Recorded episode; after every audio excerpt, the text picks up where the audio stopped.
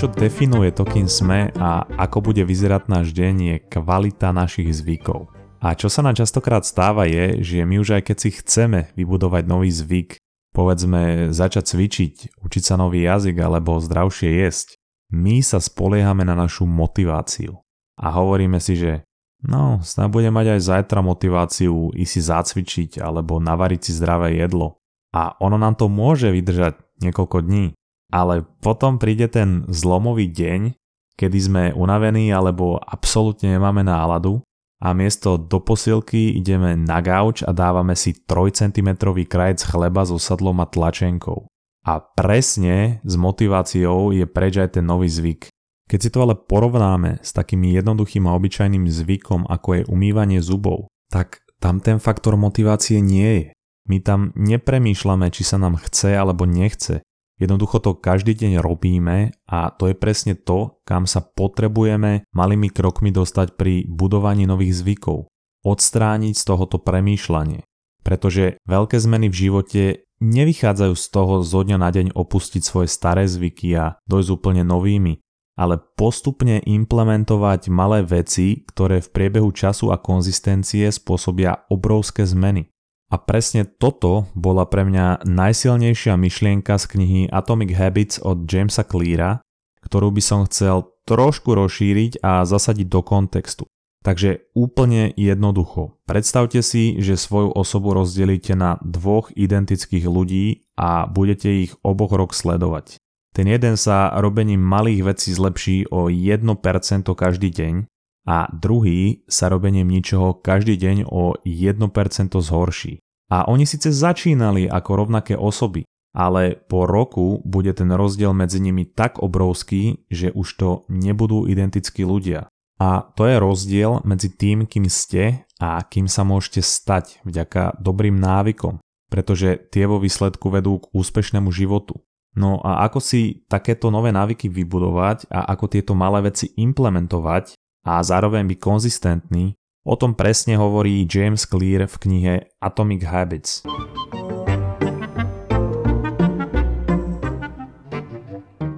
Autor v knihe definuje 4 jednoduché pravidlá vybudovania nových zvykov. A prvé je urobiť to očividným, pretože my ako ľudia sme viac závislí od videnia ako od akéhokoľvek iného zmyslu. Takže je iba úplne logické, že to, čo vidíme naokolo, je najväčším spúšťačom nášho správania. Preto my si môžeme to prostredie prispôsobiť podľa toho, čo chceme dosiahnuť. Napríklad, my ak chceme každý deň pred spaním čítať knihu, tak si ju dajme na nočný stolík. Alebo ak chceme každé ráno užívať vitamíny, dajme si ich tam, kde väčšinou robíme raňajky alebo do skrinky s alkoholom. Lebo to sú väčšinou miesta, kde sa pozeráme každé ráno. Čiže dalo by sa povedať, že robme tie veci čo najviditeľnejšie. A s týmto súvisí aj pojem vrstvenie zvykov, čo znamená, že my ak si chceme vytvoriť nejaký nový zvyk, tak my ho môžeme pripojiť k nejakému existujúcemu. Napríklad ja si každý deň pri umývaní zubov pustím niečo po nemecky na 10-15 minút, aby som sa každý deň naučil aspoň pár slovíčok. Takže keď si začnem umývať zuby, to je pre mňa spúšťač a môj mozog vie, že bude nasledovať ten lahúčký, lubozvučný tón nemeckého jazyka. Donaudampfschiff Fahrtskapitäns Witwenversicherungspolizeivermittler Provisionsvorsteuerabzugsberechtigungsklausel. Druhé pravidlo je urobiť to atraktívnym. Čiže my, aby sme ten zvyk vykonávali pravidelne, musíme ten proces nejako zatraktívniť, aby sa nám to chcelo každý deň robiť. A tu môžeme aplikovať tú stratégiu spojenie príjemného s užitočným. To znamená, že my ten daný zvyk môžeme spojiť s činnosťou, ktorú si vo všeobecnosti užívame. Napríklad, ak si chceme vybudovať zvyk cvičiť, tak môžeme počas cvičenia počúvať podcasty alebo audioknihy. Alebo ak si chcem naplno užiť slnečného dňa, môžem si sadnúť v hospode k oknu. Jednoducho prepojím činnosť, ktorú si užívam s činnosťou, ktorú sa snažím spraviť. Čo je ale ešte dôležitejšie, je vplyv okolia. Pretože my ako ľudia sme sociálne tvory a evolučne máme dané to, že chceme vždy zapadnúť do skupiny a preto mierne upravujeme naše správanie, aby bolo rovnaké ako správanie tej danej skupiny. Ja som sa o tom presne presvedčil na vysokej škole, keď som bol eh, na izbe s chalanmi, ktorí brali tú školu trošku vážnejšie a dosť sa učili. A ja keď som nič nerobil, tak som mal potom výčitky a vo výsledku som pod tlakom okolia viac študovala ja. No a potom v druhom a treťom ročníku e, som sa presťahoval na byt s mojimi tromi kamošmi, ktorými to štúdium išlo viac do úzadia a my sme viacej cvičili a pili pivo.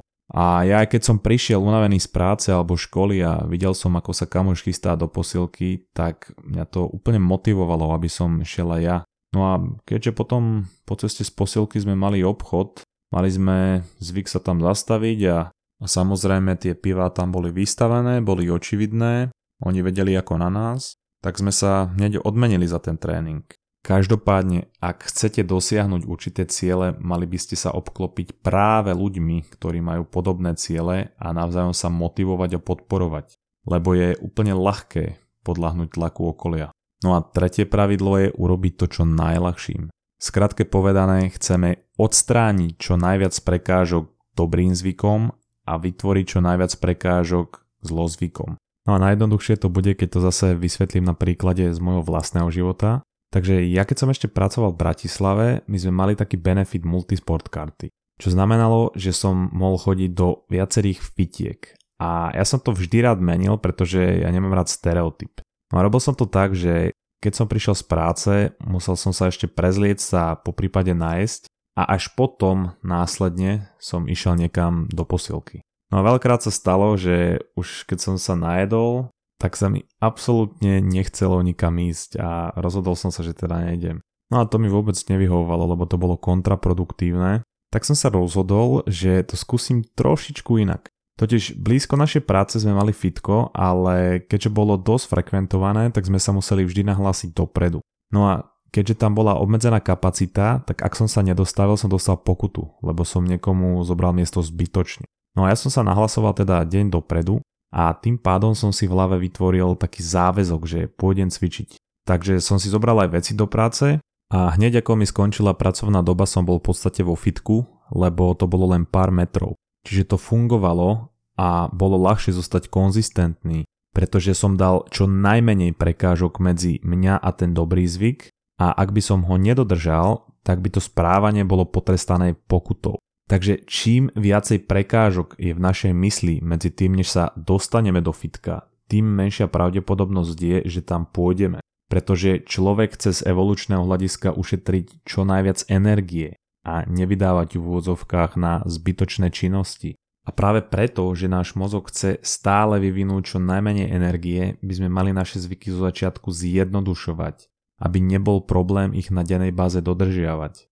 Ono je síce pekné byť ambiciózny, ale určite dobre viete, že začiatky sú ťažké. Ja sa s príkladom vrátim ešte k tomu cvičeniu, pretože my ak to na začiatku preženieme, zobudíme sa s takou bolesťou svalov, ako keby po nás prešiel kolový obrnený transporter Pandur 2 8x8 a to nás zase veľmi rýchlo odradí. Čiže dajme si na začiatku cieľ zacvičiť si 20 minút denne.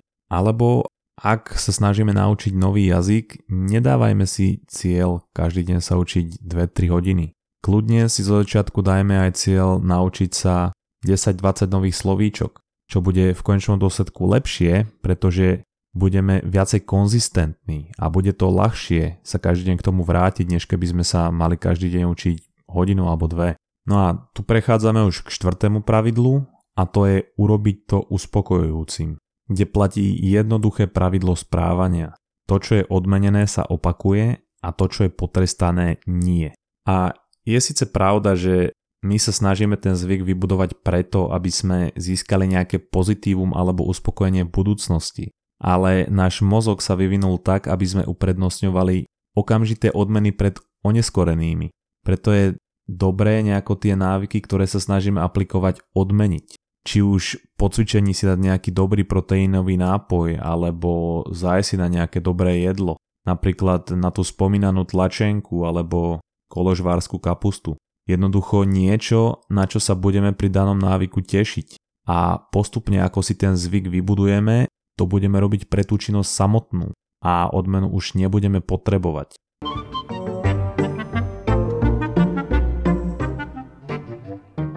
Teraz všetky tie pravidlá na to, ako si vybudovať zvyk, môžeme použiť presne naopak na odstránenie zlozvyku.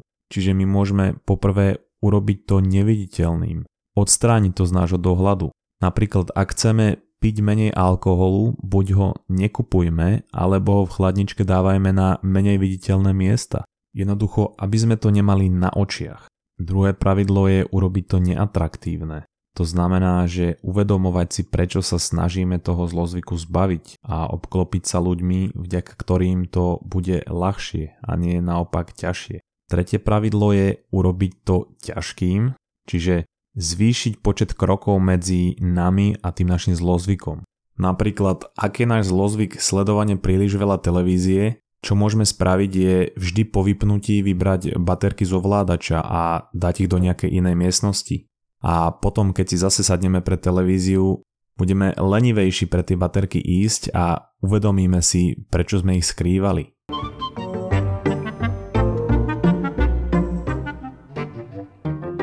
A na záver si dajme ešte zhrnutie, teda 4 jednoduché zákony pri vytváraní nových zvykov, Prvý je urobiť to očividným, to znamená veci, ktoré chceme robiť, robme čo najviditeľnejšími.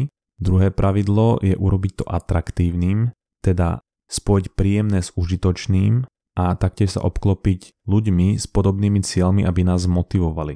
Tretie pravidlo je urobiť to čo najľahším, teda chceme odstrániť čo najviac prekážok dobrým zvykom a vytvoriť čo najviac prekážok k zlozvykom.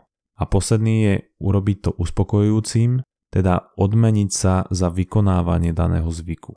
No a ak chceme odstrániť zlozvyk, tak môžeme spraviť presný opak týchto štyroch bodov. Tak a toto bol rozbor atomových návykov od Jamesa Cleara a vy nám kľudne môžete na náš Instagram Mozgová atletika napísať, či ste tú knihu čítali, po prípade nejaké vaše odporúčania na podobné knihy z tejto oblasti a taktiež budeme radi za každé hodnotenie a feedback. No a to už je pre dnešok všetko, počujeme sa zase o týždeň, čaute.